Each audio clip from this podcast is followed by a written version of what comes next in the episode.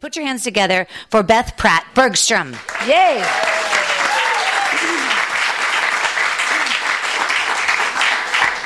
Can you guys hear me, or is this better? Probably this is better. Okay.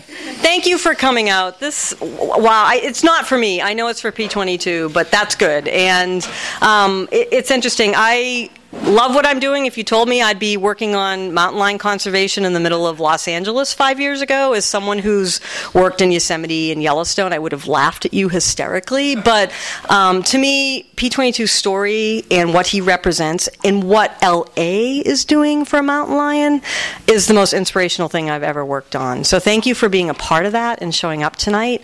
Um, people who know me will not believe this, but I'm actually pretty much an introvert. But I know I have to be an extrovert to get this crossing built and to get mountain lions like P22 uh, protected. Um, but this helps. This book, um, and I, I, really want to thank Christine and Skylight Books for hosting us because I don't get any royalties for this book. It all goes back to the work. Um, and the book was really written. It is more than P22. He's obviously the lead story, but as a desire to get the stories out so that people will get involved and help protect wildlife in LA, in Silicon Valley, and actually around the world. So thanks for coming out tonight. It really means a lot. And more importantly, it means a lot to the wildlife. So um, this book, when I started it, was very different than when um, the end product you see. Um, I do come from a very traditional conservation background. I've worked in Yellowstone National Park. Uh, I worked in Yosemite for a decade. Um, I live up near Yosemite half time. The other half time I live in LA, and I love both. Um, but my view of conservation for most of my career is you wildlife needs to be in those places, right? Uh, a Yellowstone, uh, a Yosemite. You you put the wildlife in these far off places, and they're protected. Check the box. It's not working. Uh, that that model is outdated, and science is showing that now. That what we're seeing is that wildlife needs large landscapes in urban and suburban areas because where else can they go? The number one threat to wildlife is a loss of habitat. So if we don't start sharing our, our human spaces, they are not going to have a future. And P22, I can think of no other poster child than P22 for that. And LA is sharing its space. Give yourself a hand. Any other city in other states, this mountain lion would have been shot or removed the day he was discovered so that LA, even when he decides to munch on a koala bear,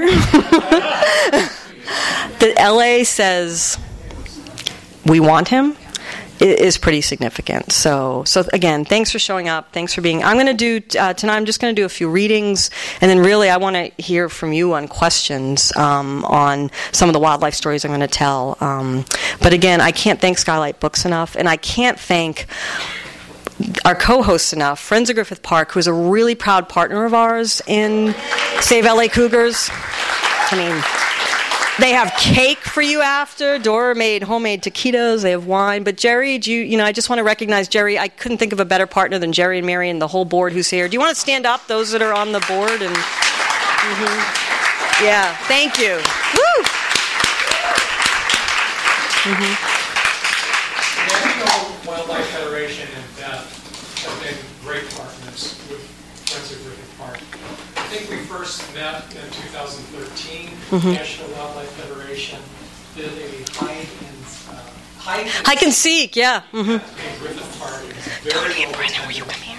We had uh, stations. This is for kids and their parents. Mm-hmm. And uh, at the mammal station, we actually had uh, rattlesnake. Yeah, oh, that's right. And a coyote. coyote. Yeah. Yep. uh, experience. Mm-hmm. But uh, Beth became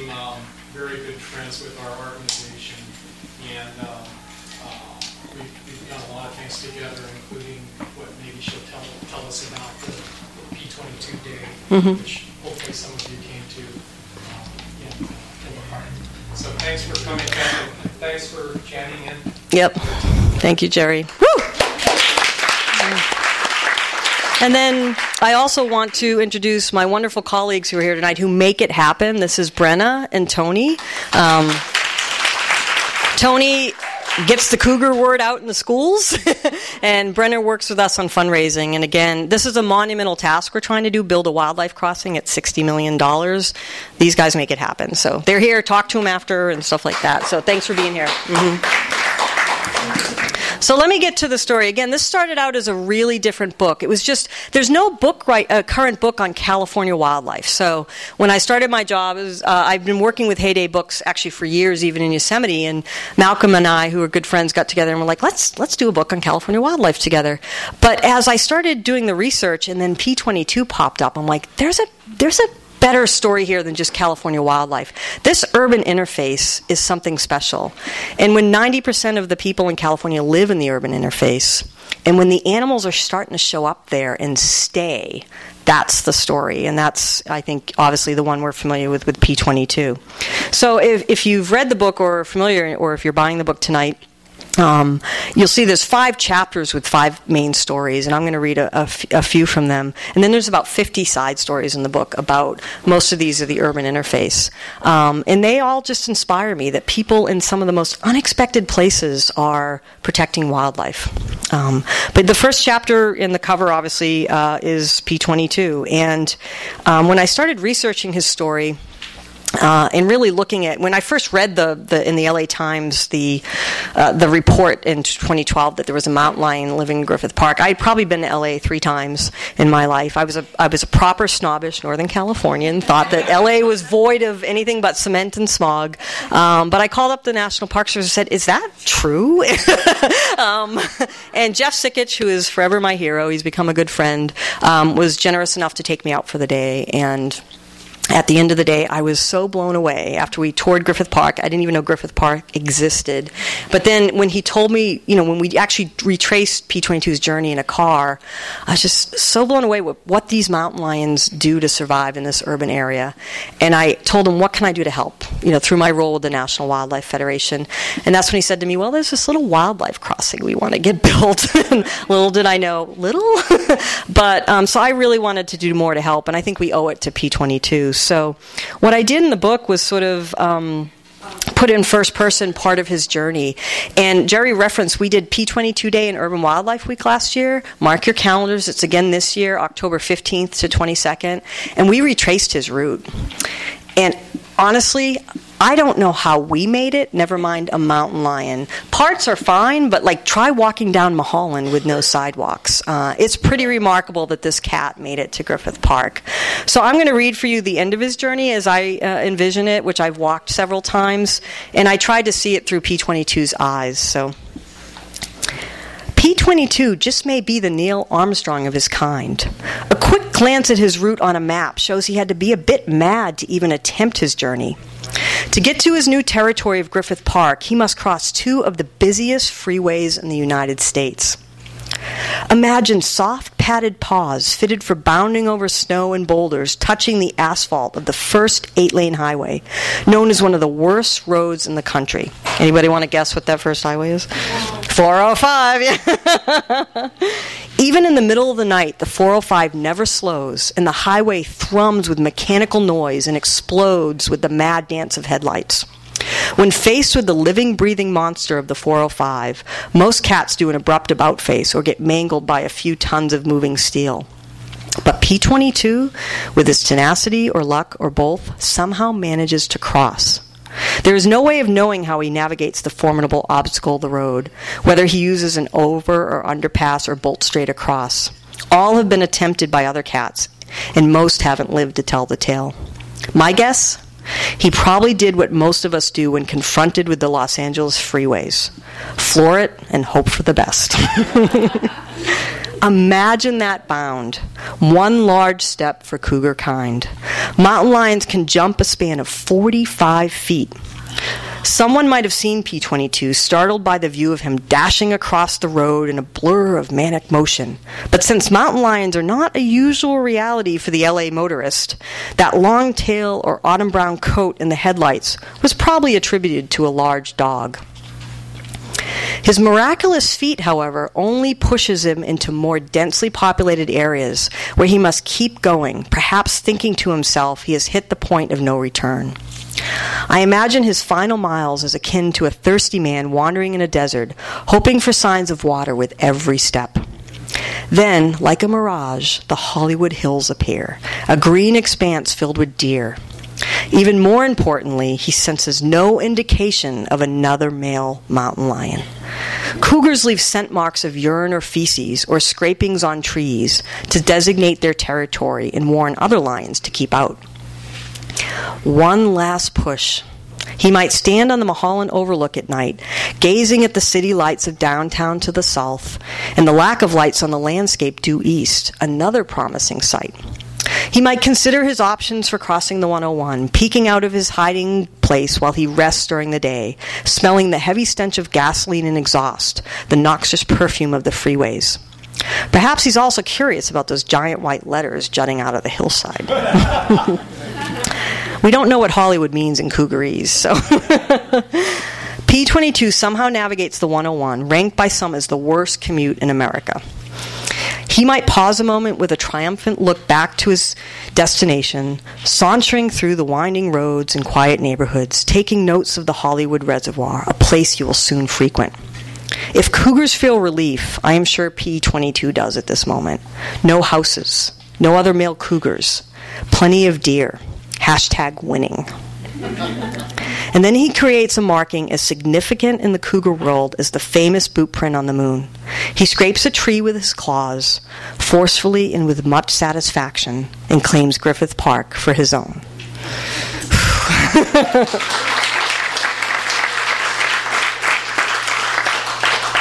that that cat is staying there.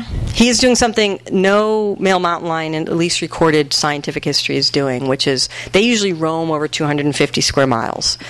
They'll kill a deer, go 10 miles, kill a deer, go 10 miles. He has stayed in eight square miles since 2012. It is amazing, and he seems to like us. You know, he's he's hanging out. He, you know, uh, if you're a koala, you might have a problem, or a coyote, but for the most part, um, I would say that cats. We tend to think of wildlife as in groups, but wildlife, mountain lions, no exception, are individuals. And I would say that not every mountain lion would have been successful there. So I just think we keep having to celebrate the remarkableness of this cat, that he's coexisting with 10 million people. It's pretty remarkable. Um, Miguel, where's Miguel? Miguel is here who discovered the first photo of P22, so be sure to talk to him. But he also has this photo set of this P22 is sitting for some reason right in front of the camera. And then three seconds later, a jogger goes by. Uh, and, you know, P22's moved maybe five feet away. So that just shows you these cats, you know, he's avoiding us and he, he, he's figured out how to coexist. So to me, that is fairly remarkable. Um, one of the other stories, probably the chapter that was the hardest to write for me, that talks about how we're coexisting. And we may think of Yosemite as a national park. We may think of it as the furthest thing from, um, you know, LA. But in some respects, how many have been to Yosemite and Yosemite Valley? It's a pretty small city, right, in Yosemite Valley. So I worked in Yosemite for a decade and I still make my home, or at least my part time home, um, right on its uh, southwestern border. Um, but one of the first projects I started working on there was the Yosemite Bear Project. And this is just about uh, as much about coexistence and the same lesson that when we start taking responsibility for helping these animals be successful, it can work. Like LA has stepped up and said, we're taking responsibility for, for having a mountain lion here. Uh, the same happened in Yosemite where they were having terrible bear problems for years. Um, uh, that you know, first the park, like in the 20s, would feed them, and that went on for a long time, up actually through the 50s and 70s in some respects. Um, and bears were really conditioned to human food, and you're pretty much you're, I think Yosemite serves something like 22,000 meals a day. You have campers, you have restaurants, you have garbage, you have people leaving their food out, and it was creating a really horrible situation for both people and bears. And what the park's default, because they had no other recourse, was if a bear got too uh, used to food, they would eventually euthanize it because it became a threat to people and um, you know uh, to the human safety as well. So this went on for a long time, and the bear biologists who I'm close friends with and, and was at the time were just so frustrated. They were tired of killing bears. There seemed to be no end in sight. And finally, they flipped the problem. Wait a minute. It's not the bears being bad. It's the people. and this is a national park. And one of my favorite quotes is by the late Steve Thompson, who was a good friend, who is the person who really architected this whole approach. Bears are smart, and some are very smart. My problems start when the smarter bears and the dumber visitors intersect. um, so once they started educating the public, and they did a whole PR campaign that I was really proud to be involved in. We had product, you know, stuffed bears in the store. You came into the park. You know, those of you who've been there, I'm sure you're familiar with this. You can't ha- rent a hotel room there without signing your life away that you won't store food in cars. And this is so ingrained in us that live in the park that literally I'll be like in LA or San Francisco cleaning my car out of food and being, oh wait a minute, I don't have to do that in LA. Um, but it worked. Bear incidents at the heyday in, in the late 90s were at $600,000 a year. I think it was 7,000 last year. I mean, it was almost nothing.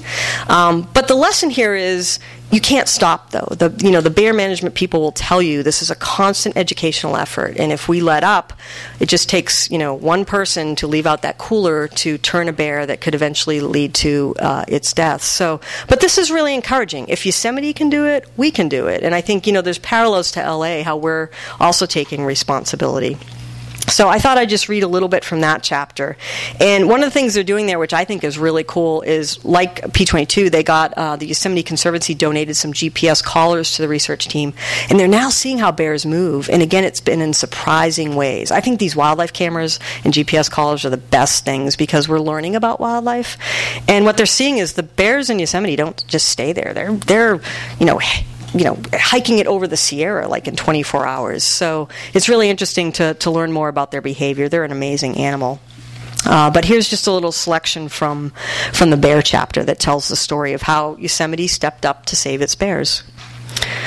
Although it may seem counterintuitive to the overall goal of keeping wild animals wild, all of these human efforts are necessary in order to preserve the integrity of wildlife, whether in an urban setting or Yosemite. Their fate now depends on us. As the Washington Post reported in 1997, though many visitors do not realize it, the wild places and wild creatures Americans treasure have become increasingly managed by man down to the smallest detail. Yosemite is one of the best protected places on the planet, but even there, wildlife needs a little help from its human friends. Yosemite teaches us that wherever we live, keeping wildlife wild is our responsibility. What if all 4 million visitors arrived to Yosemite already trained in the tenets of Keep Bears Wild? What if we were all as aware of our garbage disposal in our backyards as we were in the park? The consequences are no less dire. Countless bears and coyotes, lured by pet food and trash, are killed across the country daily, along with raccoons, possums, skunks, and an entire host of critters that share our space. By making our food accessible, we invite these animals into our neighborhoods, and many suffer fatal consequences. Yet the fixes are so simple. We're all part of the problem, but we're also part of the solution. The Yosemite Miwok tell a tale of two wayward bear cubs that ignore their mother's advice and wander too far from her side, splashing and playing and swimming in the river to their heart's content. They grow tired and nap on a nearby boulder, but while they sleep, the rock rises, quote, until the little bears scrape their faces against the moon, unquote. And they wake up to find themselves trapped, unable to descend down the dizzying heights to return home. All of the creatures of the forest miss the two bear cubs and make plans to try to rescue them, yet all fail, even the mighty mountain lion. Finally, a tiny inchworm volunteers, and despite the other animals' taunts, he starts to creep up the rock. His pace is slow, but with patience and courage, he rescues the cubs by leading them back to the valley floor. The rock was then named in his honor, to Tutukanula. Next time you visit Yosemite, take a look at his rock, now called El Capitan, and think of the tiny animal's long journey to save the two bear cubs. Surely we can all match the efforts of an inchworm.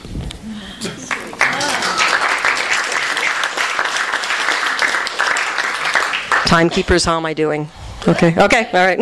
I have two more I want to share with you. So, um, the other story that just captured my imagination was the Facebook foxes. Has anybody here heard of them? All right, you have to whip out your cell phones now and follow FB Fox. I, I won't penalize you. Um, on Facebook. So this again is one of those remarkable stories of this family of foxes show up on the Facebook campus, and I was lucky enough to get to tour the Facebook campus. I want to live there. Okay, they have you know, tennis courts and free ice cream, and they have these beautiful Zen gardens, and it's 57 acres, but a lot of it is open space. And you know these high tech campuses, if you look at them, they build them because they want to keep these high tech workers happy, and they do it by creating a lot of connection in nature. Because, and in fact, Disney, um, the consultants for Disney helped design the Facebook campus, so that should tell you how happy it is to go there. Um, uh, but yeah, I didn't want to leave. Um, but I saw why the Foxes wanted to be there. And but this is a pretty populated campus. You have 2,500 employees wandering around, skateboarding or programming and stuff. And the pictures in the book, I think, say it all. There's people on their computers, and these fox pups are you know whizzing by. Um, but again, what was something to celebrate is these, this fox family shows up, and they actually give birth um, on the boardwalk in the Zen Garden. So if you can just imagine, right here is the boardwalk, and right here is the grassy area, and there's pups that start running around the campus. Now, the, the employees didn't pet them and they didn't feed them, but they became an accepted part of their campus, whereas most companies would have gotten rid of them. Facebook did the exact opposite. They celebrated them. They created emojis. You can you can you can download the the you know um, um, Facebook Fox emojis. They have um, a mural in one of their meeting rooms. They have a stuffed animal in Facebook Fox pens celebrating that they were coexisting with these.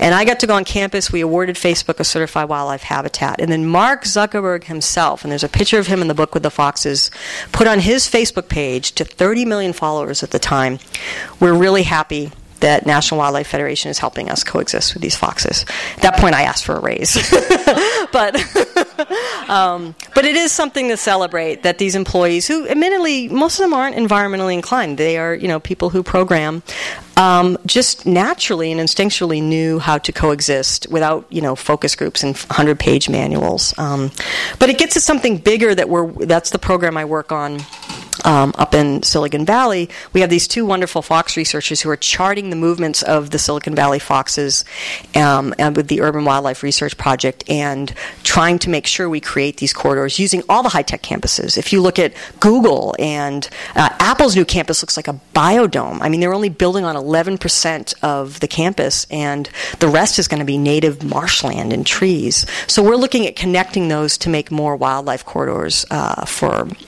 for all the, the, the fauna there. So I just wanted to read a little from that chapter. Um, on the foxes. But yeah, go to F- Facebook Fox. Uh, you know, foxes napping on BMWs. Foxes, you know, running across the Facebook campuses. Employees are, are looking on. It's it's pretty inspirational. As we are finally learning, our favorite approach to conservation, preserving islands of habitat, hasn't worked well. As Mary Ellen Hannibal states bluntly in her book, The Spine of the Continent, nature doesn't work without connection. Standalone protected areas are not sufficient. Think about P22 stranded in Griffith Park after his daredevil journey, and animals are disappearing even within national park boundaries, the best protected places on the planet. Mary Ellen offers an example of the problem. Pronghorn an, use an ancient migration path in the Rocky Mountains that dates back more than 6,000 years. And even though ranchers and roads and oil drilling block their path, the animals refuse to deviate from their course.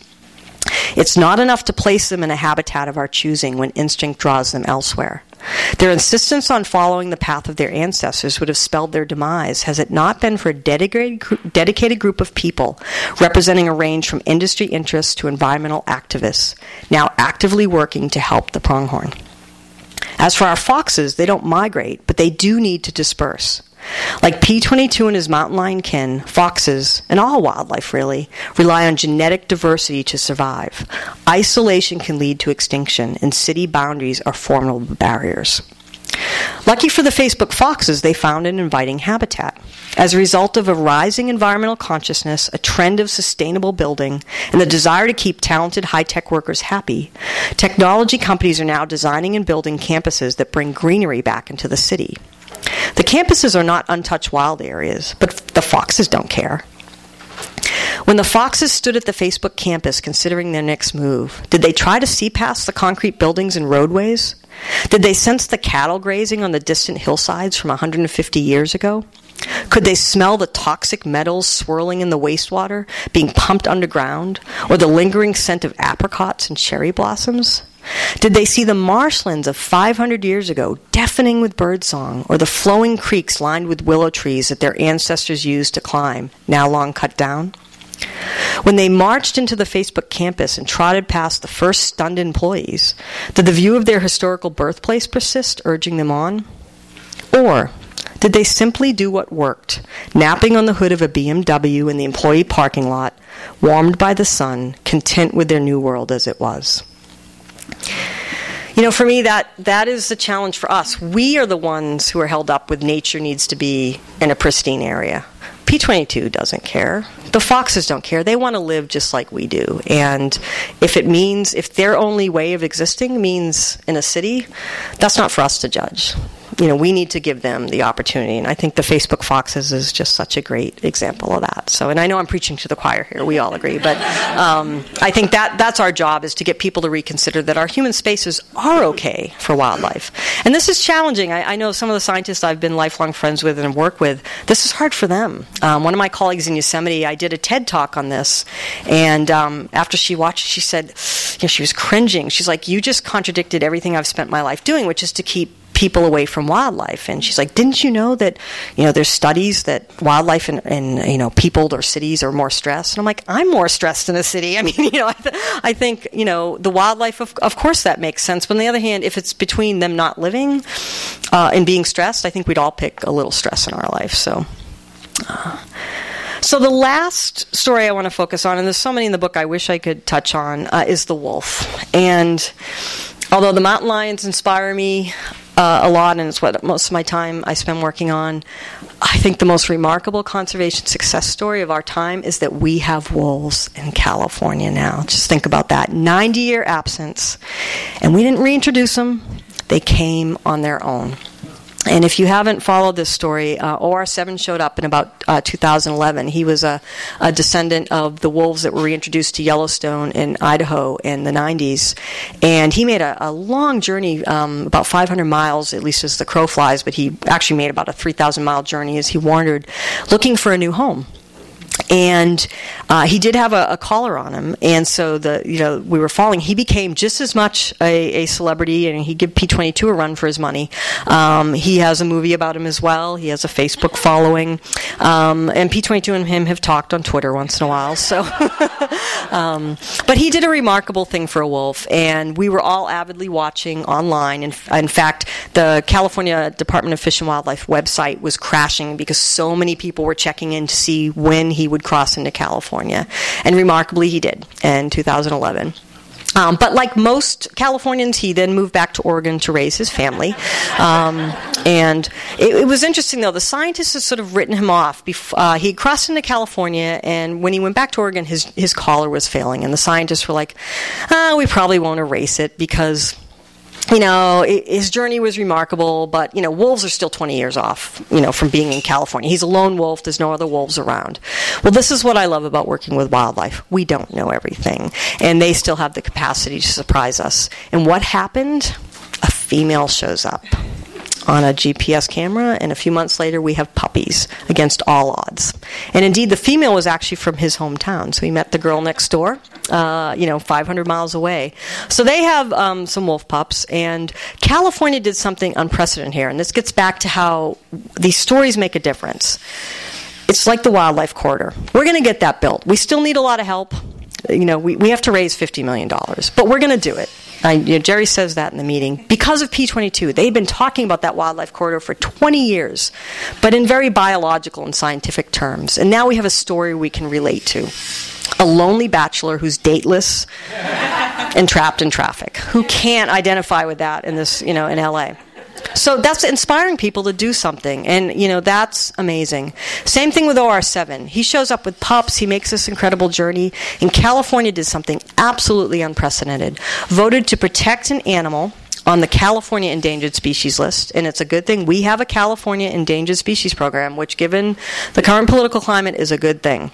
Um, we voted to protect him, even though wolves weren't even in the state permanently at the time. It was unprecedented, and that's because of his journey. And then, but the scientists were like, oh, wolves in California are still 10 years off. You know, he's still in Oregon. He's 50 miles away. It's going to take them time. What happens a year later?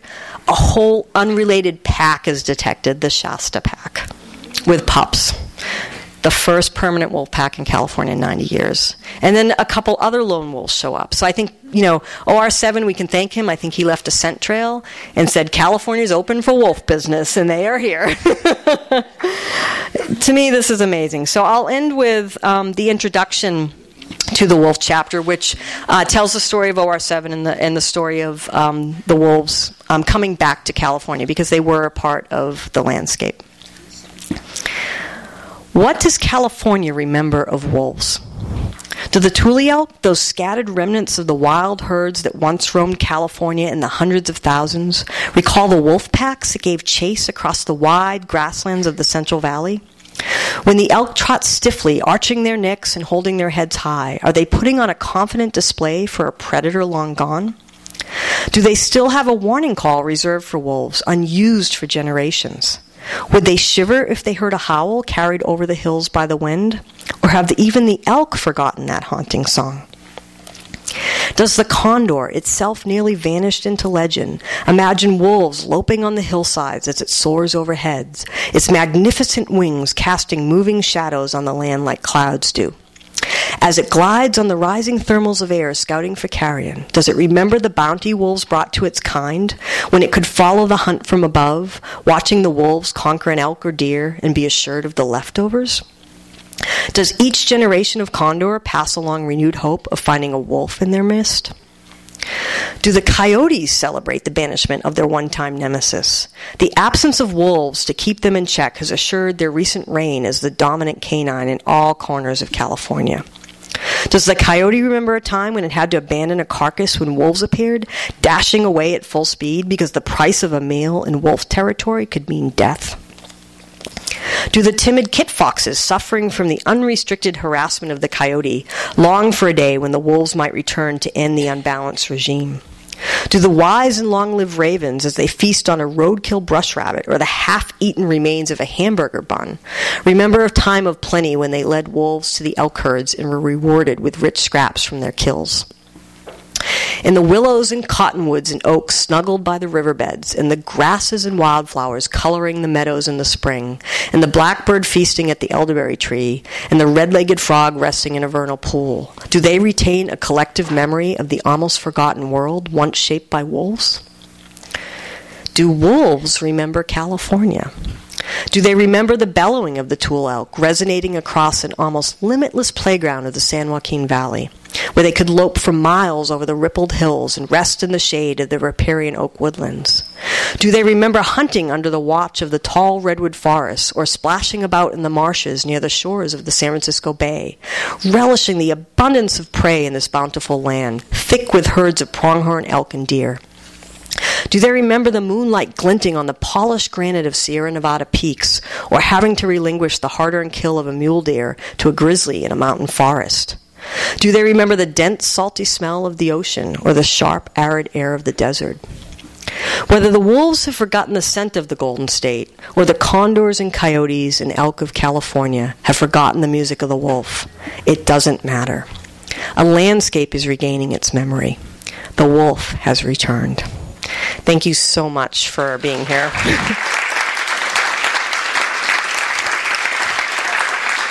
Um, I'm um, I'm going to be here answering questions. Uh, I wanted to pass around. I forgot. This is P22's paw print, courtesy of Miguel and one of our volunteers, Julie Newsom, who um, uh, who made the cast. Um, Miguel found the track, though. I just wanted to pass around. This is not huge. They are not huge animals. He's about 120 pounds, but it's something pretty cool to touch. Um, but I am happy we have time for questions and yeah. Mm-hmm, yeah. Yes, you in the back there. I feel like a teacher. You. mm-hmm. Oh, thank you. It's so of the moment and uh, hopeful. Not to sound unhopeful. No, you can, and we, you know. in, the recent past, there have been some unfortunate intersections with pumas in the local area. Mm-hmm. Just chasing them out from under a house on Glendower. I mean, people who lost their lives in Orange County or were mauled. Mm-hmm. I'm hoping that will never happen here. Right. But what is the moral response of our society to, to a catastrophe like that? You know, it's a really good question. And um, mountain lion attacks are extremely rare. There has been six deaths in 100 years here. Um, when you consider that, is it like, oh God, I always, the statistics are in my book. I'm terrible at math.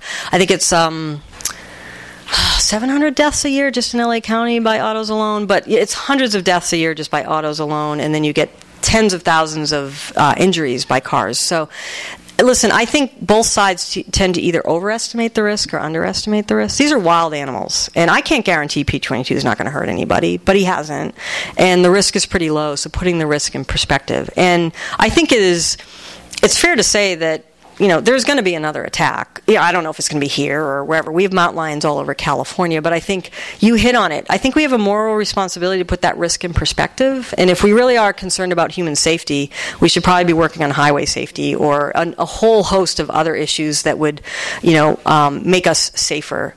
Um, mountain lions are like so low on the list. I mean, I think it is, you know, you're more likely to be struck by lightning. But I think we also have a moral responsibility sh- to do everything we can to make sure sure that doesn't happen. And that is, if you have pets, I have five dogs and two cats. My cats are indoor. I have a predator friendly fence. We bring them in because if we are attracting mountain lions to our area, um, that's not going to usually end well for us or the mountain lion. Um, uh, so so yeah, I think the last um, deaths by mountain lion was in 2001. Does anybody know the? I should know this, um, but it was in the early 2000s. It was two the Orange County attacks. There hasn't been one since, knock on wood, but uh, you know it, there, it's going to happen. I think, but it's it's how we respond to it is, I think the, you know the moral, and that we can do things to ensure, like you know, don't go hiking in Griffith Park at 3 a.m. I mean, you know, to help P22 be successful, so he doesn't think you're a deer. Um, uh, so and, and you know, many of you, I'm sure, followed the P45 saga, where um, you know there it is creating an unsafe situation. I mean, P45 is getting too used to livestock, which is in human areas. But I, you know, I, I don't want to assign blame. But what is the fix to that problem? If you shoot P45, another mountain lion is just going to come in. So it is our responsibility if we're going to have livestock here to protect it. Um, did that answer? was that yeah? I mean, it's a tough one. I mean, I, I understand if you're not familiar with mountain lion behavior um, mountain lions are pretty scary looking, right? But I think that's one thing that P22 has done, you know, I mean, like carrying the cutout around, is that it's not just all like fun celebrity. People are learning about what normal mountain lion behavior is. So I feel like if people, um, and I do a lot of school talks, and I do for kids, like what happens if you see a mountain lion? You want to be big, and we do, you know, roars, even though mountain lions don't roar, but you know, the kids like to do that. Um, so I think it is on us if we're gonna. The only way mountain lions are going to remain on this landscape is if we want them here, and and part of that is is being okay with the really minor risk and, and taking responsibility um, for ensuring that they're successful. So, good question. It's a really good question. so, what is your advice for someone who likes to hike in Park? Yeah. Uh, you know, listen, I have hiked alone for 30 years uh, in Yellowstone where we have grizzlies and wolves. Um, I hike in Yosemite. The risk is not zero. But if you, in, in, I know I'm like you, I like to hike alone, and um, it's not the best thing to hike alone, but if you really do want to do it, I mean, hiking in a group is much safer. I don't know a mountain lion alive that's going to go after two people. It's not that, you know, I never say never because these are wild animals, but if you're in groups, you're, you're probably okay. But if you do want to hike alone, avoiding the hours they're active. Um, you know they really hunt from dusk to dawn. And so you know if you're on a trail um, if you're hiking at that time if you really need to do it um, make a lot of noise be big. Um, carry a pack if you're hiking alone or um, you know make a lot of noise seem like a threat to the mountain lion. Um, i know we're all taught um, like with bears to play dead, and and that that is for bears it's a very different tactic. For mountain lions, uh, you really want to be aggressive. You want to make eye contact. You want to know mountain lions are stealth predators. They go for the easy takedown, and once the element of surprise is gone, um, they don't like to work hard, right? So I always tell people if you see a mountain lion, again, there's no 100%, but if you see a mountain lion, you're probably okay because you, as long as he knows you've seen him, you want to, you know, yell and be big and pick up sticks and pick up a bike if you're on it. Um, but uh, yeah, I think if if you uh, do want to hike alone, just be aware of your surroundings, be noisy, have something that you can fight back with. Like a hiking stick's a good thing. If you you know if a mountain lion does attack you, you know, fight back. Um, someone I think fended off a grizzly bear with a water bottle, just knocking it on their nose. So, um, but you know, just keep in mind.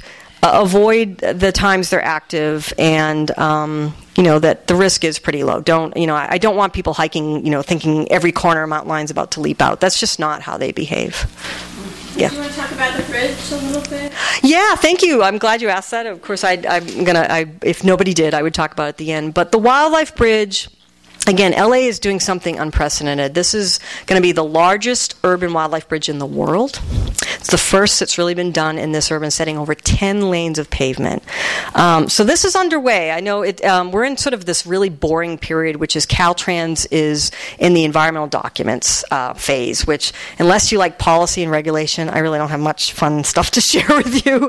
Um, but we have Caltrans, and um, those of you who have given to Save LA Cougars, we have them funded through August of this year to complete that phase. It's probably going to be September now. We're having a, a couple things we need to retake a look at. Um, we have a $10 million goal by the end of this year to keep them on track and to get them to shovel ready. We're at $3 million. And we hope to be able to announce some leadership gifts, um, especially around P22 Day. So we're getting there. Um, this is underway. It's going. If I do my job and, and everybody steps up, um, we will we will make it happen. And we will make it happen. I don't care if I have to spend the next 50 years running around. But where we do need your help is we just need connections to people. Um, there are a lot of people who can write this check, and that's what I love about this campaign. There's no bad guy. I don't have to fight anybody. It's in some respects, even though it's a 50 million and, and some change price tag, uh, it's one of the easiest conservation campaigns I've worked on because there's no bad guy. I don't have to fight anybody. The land's protected. The city of Agoura Hills, where it is, is in. Caltrans Road, they're doing it. Um, you know, the, all the legislature there. You know, Senator, Assembly Member Bloom. You know, I can go down the list. Every everybody supports this. It's a matter of writing a check and that's all that stands in the way. So if, if please get involved, whether from volunteering or if you know people that might be able to connect us to foundations that can do this. Um, the Annenberg put up the, million. We're so thankful they're helping us. Um, we just need to get to that $10 million goal. We'll worry about the construction costs after that to keep Caltrans on target. If we keep with our goals, this will be built 2021, 2022, and we'll all be celebrating. And the urgency is, some of you may know, this mountain lion population is going extinct. They have done modeling, and because of the genetic isolation, we like to joke about P22 not getting dates, but he is symptomatic of the problem. These islands of habitat created by these freeways, the mountain lions are inbreeding uh, at rates that are almost as low as the Florida panther. So they give it at best 50 years with this new study if we don't do anything. And that's just based on the genetic uh, collapse. That study is not taking into account when they get hit by cars or die from rodenticides.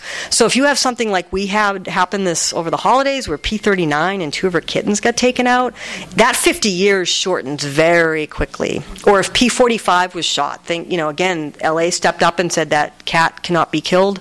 Um, that was great. But if he was shot, now you're shortening that 50 years considerably because there's so few males there. So thank you for asking. Please get involved. We're going to do it but we, we still need your help to do it. But where will that be built and later Mm-hmm. actually go over a freeway? Yeah, so if you want to see it, you know, email me. I'm happy to take. But it's very easy to see if you drive 101 out towards Agoura Hills. It's the Liberty Canyon exit, and it will become very clear when you get there where it is because it's one of the last spaces where you have green space on either side where the animals can move. But if you just get off the exit, it's right there. So, yeah, Catherine. Mhm. Uh, To follow up to the question about the mountain lion uh, attacks, I seem to recall reading that that mountain lion that attacked and killed the, I think it was a woman. Yeah, it was two women. I think. Yeah, I think. Yeah. Uh, hmm She was ill. The, the mountain lion was ill. And normally, mountain lions don't run out and attack people. Right. So I, just to follow. No, I think that's a good point. I mean, Jeff Sikich, I, I, I love him. He's my hero. He, he says, and he's right, you know, mountain lions don't see us as prey. If they did, we'd all be dead. there's, you know, uh, there's never been a statewide survey, but there's probably about four to 6,000 mountain lions based on territory size in California.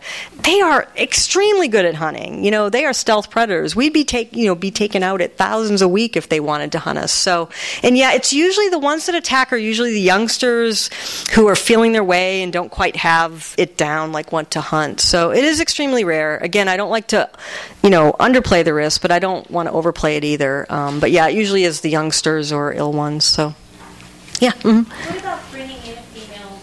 Yes, that's a. P22 does have a Tinder account. Uh, he does, um, and we do like to do matchmaking um, on Valentine's Day on his page. Um, and if you don't follow him on Facebook, do it's, it's really fun. And I'll let you know a secret: it is me. But um, when I tell people that during talks, it's like I've told them, you know, Santa is, you know, you know, they're like, really? I'm like, it's not him. Um, but I love how people talk to him. It really is one of the my most favorite things I've ever done in my career is BP22 on Facebook. But we get a lot of people proposing mates for him all around the country. Like, you know, there was a Florida Panther that went video that went viral, and someone posted, "Hey, is this the one for you?" Um, but here's the problem with that. Um, a and uh, we don't know if he'd like her. I mean, you know, have you ever been on a blind date? It doesn't always work out. Um, but also, Griffith Park is pretty small. I mean, it, it's pretty small to support him. I mean, we've, you know, the scientists of the National Park Service and Miguel and Friends of Griffith Park have been monitoring, but, you know, it, it's a pretty, it, again, it's the smallest known home range ever recorded for a mountain lion. They usually have 250 square miles each and it's eight square miles. So um, we could put her down there, but you'd have to plop her back out because it just won't support two. Um, uh, so that you know that could be a problem as well. Um, plus, you know, uh, we talk about again, we don't want to increase the risk of human. Uh, you put two mountain lions in that park who are in breeding mode. It's yeah, I don't see a good outcome there. so so yeah, I mean, unless a female makes it there, which is unlikely, but I never want to rule anything out. Remember, OR seven's mate somehow appeared, uh, or he decides to leave. I, I think he's, you know, it's okay to anthropomorphize. By the way, I want to just you know, I've, I tell this to groups of scientists. It's okay. It's it's not the bad thing we've been told. Um, they do have, if not similar feelings to us, we can relate to them. And I think he's just sort of come to terms with, like some of us do. Uh, before I got married last year, I was fine with being single. I, I love that Facebook status saying single.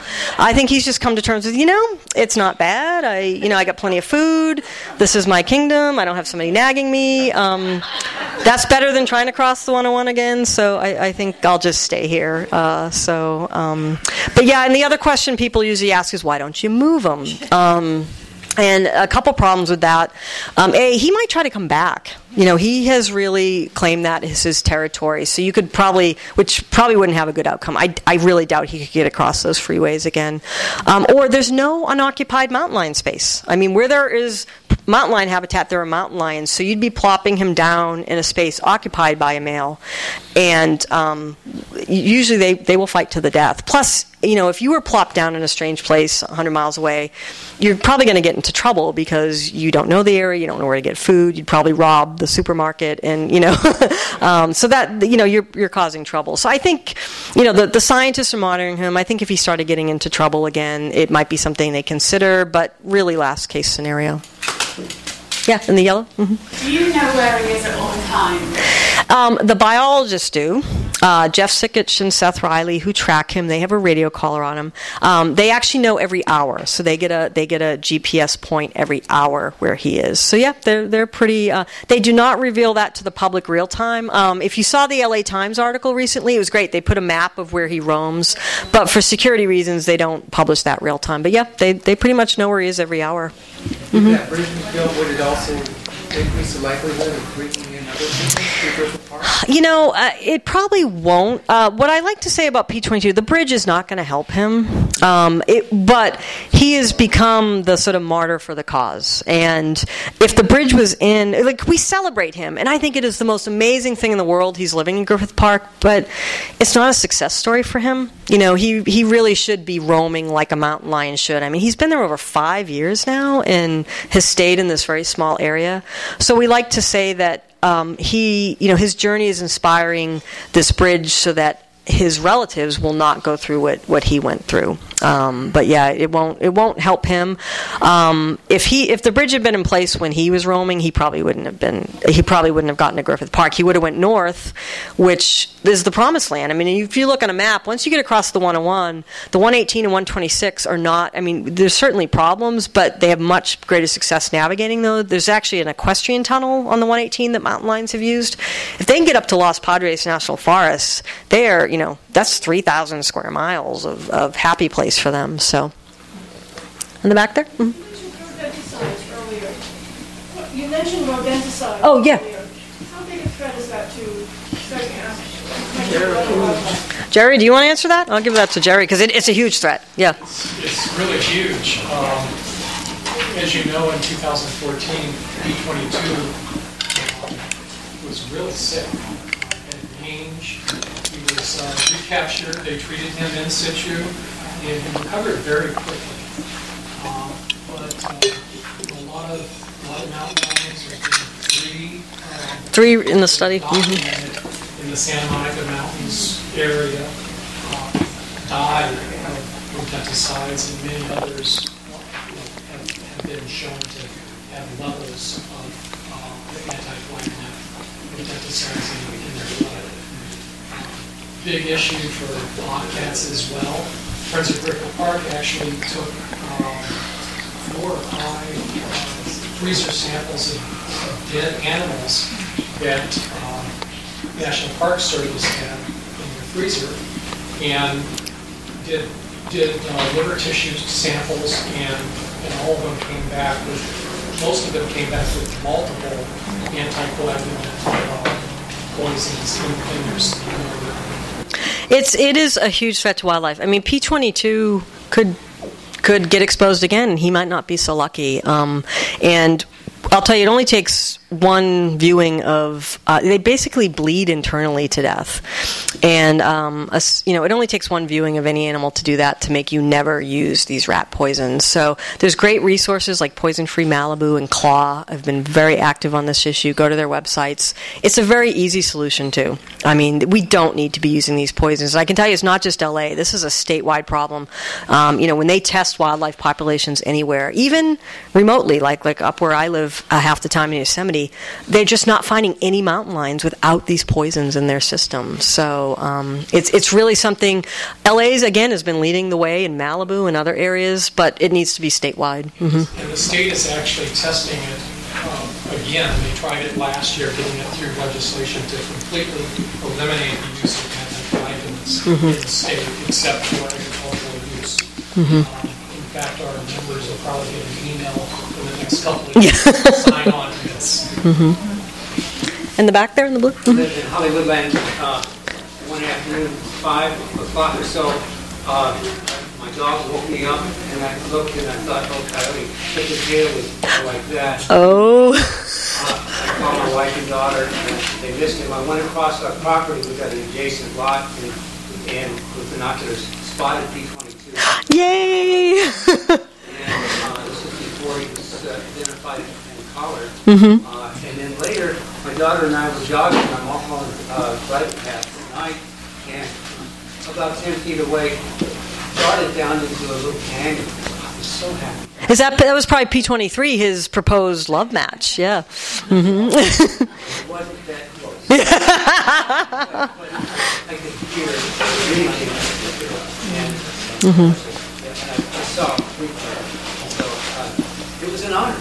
I am so glad you have that. I have that attitude too. I mean, it's always to me the most magical experience when we encounter these wildlife and. uh, Despite what the press reports, despite what, although I will say the LA press is so wildlife friendly, but despite what you see on Animal Planet, animals attacking, and most wildlife encounters end harmlessly for both wildlife and people. And I'm with you. These are, I'm honored when I get to see a mountain lion or a bear or a wolf. So, and the rest. mhm. How do they interact with horses that are like in pasture? What's that relationship like? Yeah, they have been known to attack horses. It's not out of the realm. They're a little big for them, though. I mean, I, I think they tend to go after the smaller, like goats and um, alpacas and stuff. Uh, but certainly there have been attacks. I mean, it really is. If you have horses, bringing them in a protected structure at night does eliminates most of the hazard. You know, it is a rare. It, it's not that it doesn't happen. Again, this is wildlife like us who can be unpredictable. It's a pretty rare mountain lion that hunts during the day. They do not like being seen by us. Um, they have seen you. I can guarantee every one of you have been seen by a mountain lion, but um, they don't like to see us. So it's definitely a risk. But you know, just bringing them in at night is is um, you know it pretty much eliminates it. So uh, yes, you in the glasses. Yeah. Mhm. Yes, Mhm. um, Congress passed legislation this week to open the public lands of Alaska to hunting, bears, wolves, etc. Trump administration is anti-science.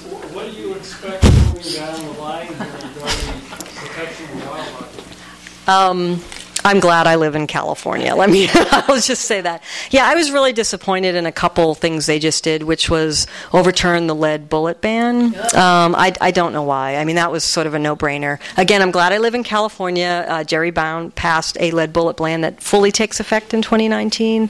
Um, the the uh, the what the resolution you're referring to is Obama had signed a resolution prohibiting not wholesale hunting, but the use of methods like killing bears and wolves in their den, helicopter shooting, just really uh, you know, banning some of the crueler practices um, that the you know they wanted to do on our lands. These are our federal lands that these practices. These aren't you know private spaces, but and unfortunately that got overturned. So that was really disappointing as well. Um, you know, uh, my organization, the National Wildlife Federation, is a bipartisan group. We, you know, we try to. We have very, you know, people who are, uh, you know, NRA members. We have people like me, who's a vegan animal rights activist, and so we try to find common ground. But I think it does say something, um, and we are trying to find whatever common ground we can with the Trump administration. On the other hand, I think it says something that uh, the first time in our 80 year history, we um, formally opposed a cabinet uh, nomination, um, the EPA. Um, so. I'm a, try, a hopeful person, but I guess um, what I'm looking for is we are lucky to live in California, and we do have some amazing state protections that um, the, will not be affected by whatever goes on federally, and I think that's the hope I'm clinging to these days. So I, I don't know that that's the most hopeful answer, but uh, yeah, I've it, it's been a little scary for me as well that uh, I don't know why Nixon passed the Endangered Species Act. I mean, think about that for a minute.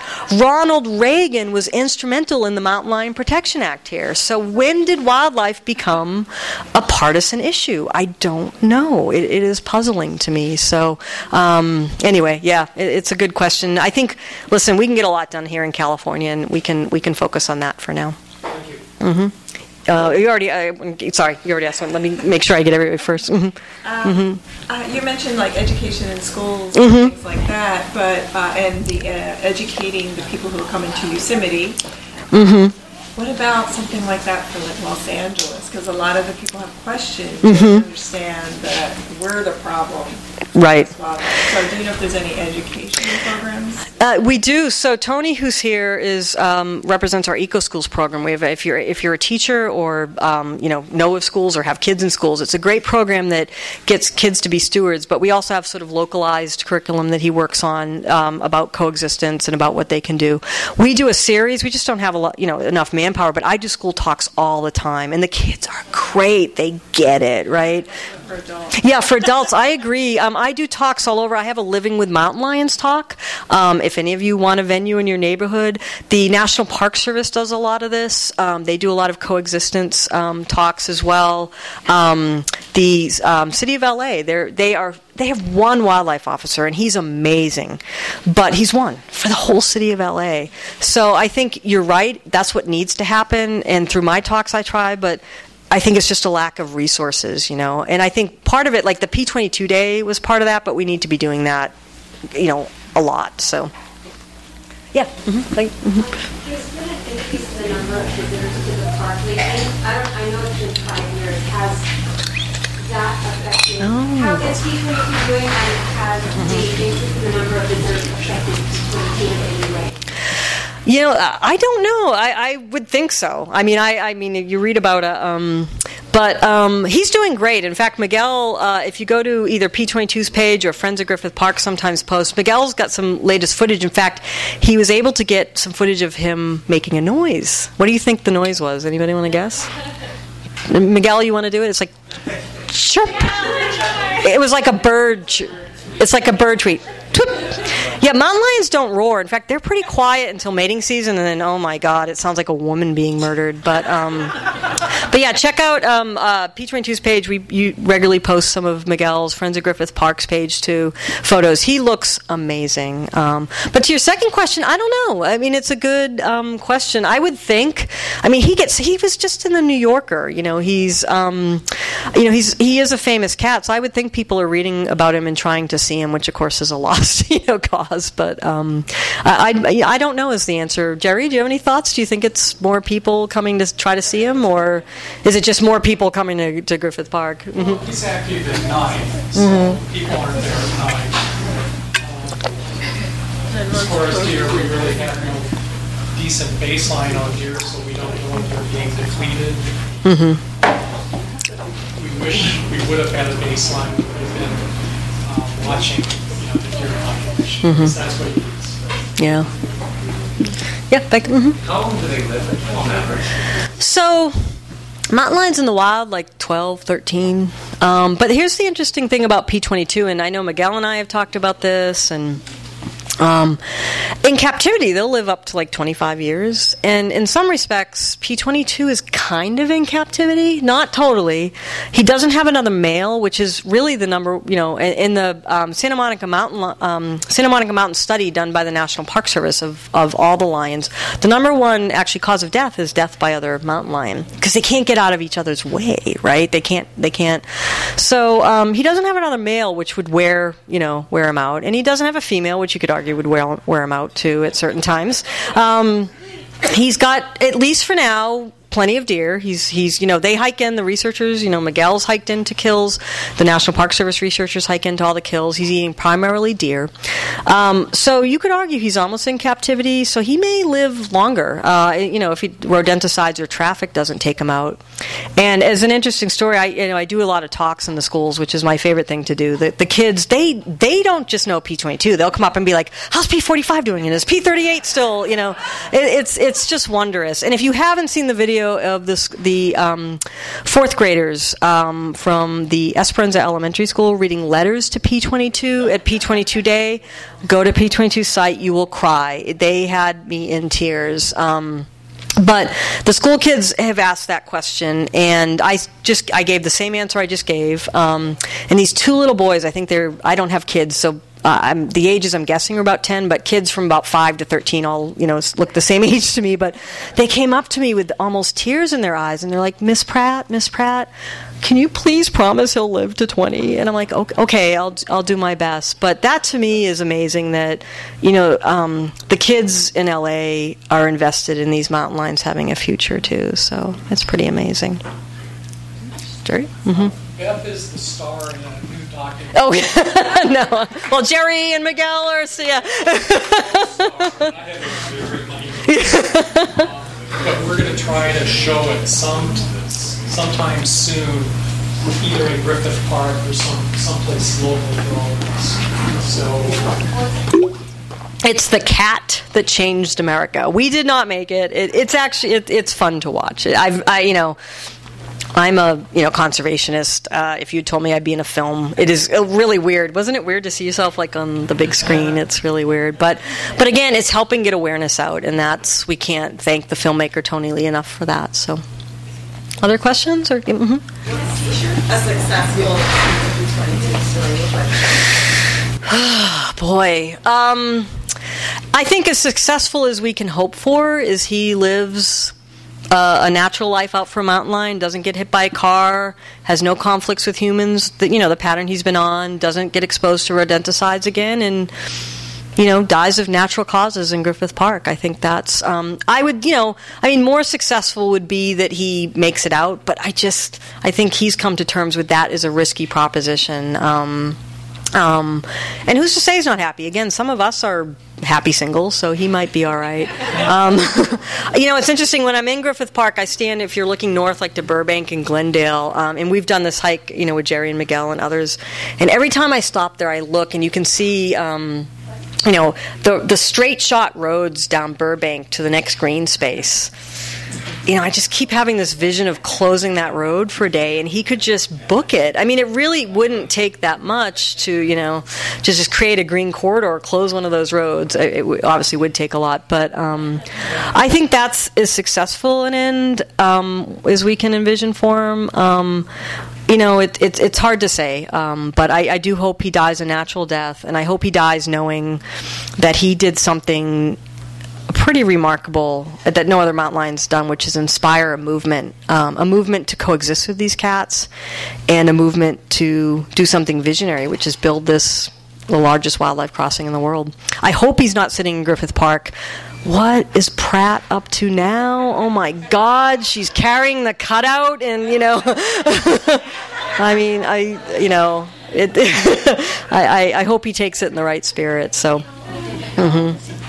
Uh, he's seven, six or seven now. Yeah, so he's he's not you know he he's not showing as much gray as that P forty one in the uh, Verdugos who he likes to duel with. So at least on Facebook. So other questions? We have um, cool. All right. Well, I'm um, two things I want to bring up.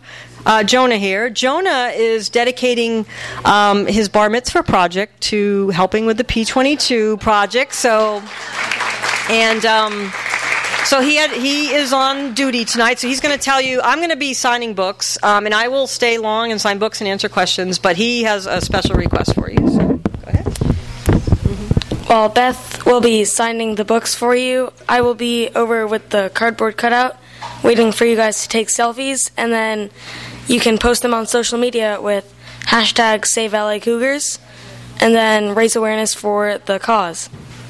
Cool. Thank you, Jonah. All right. You've been listening to the Skylight Books author reading series. Don't forget, you can listen to this and all our other great podcasts at skylightbooks.com. Thanks again for stopping by, and we hope to see you soon.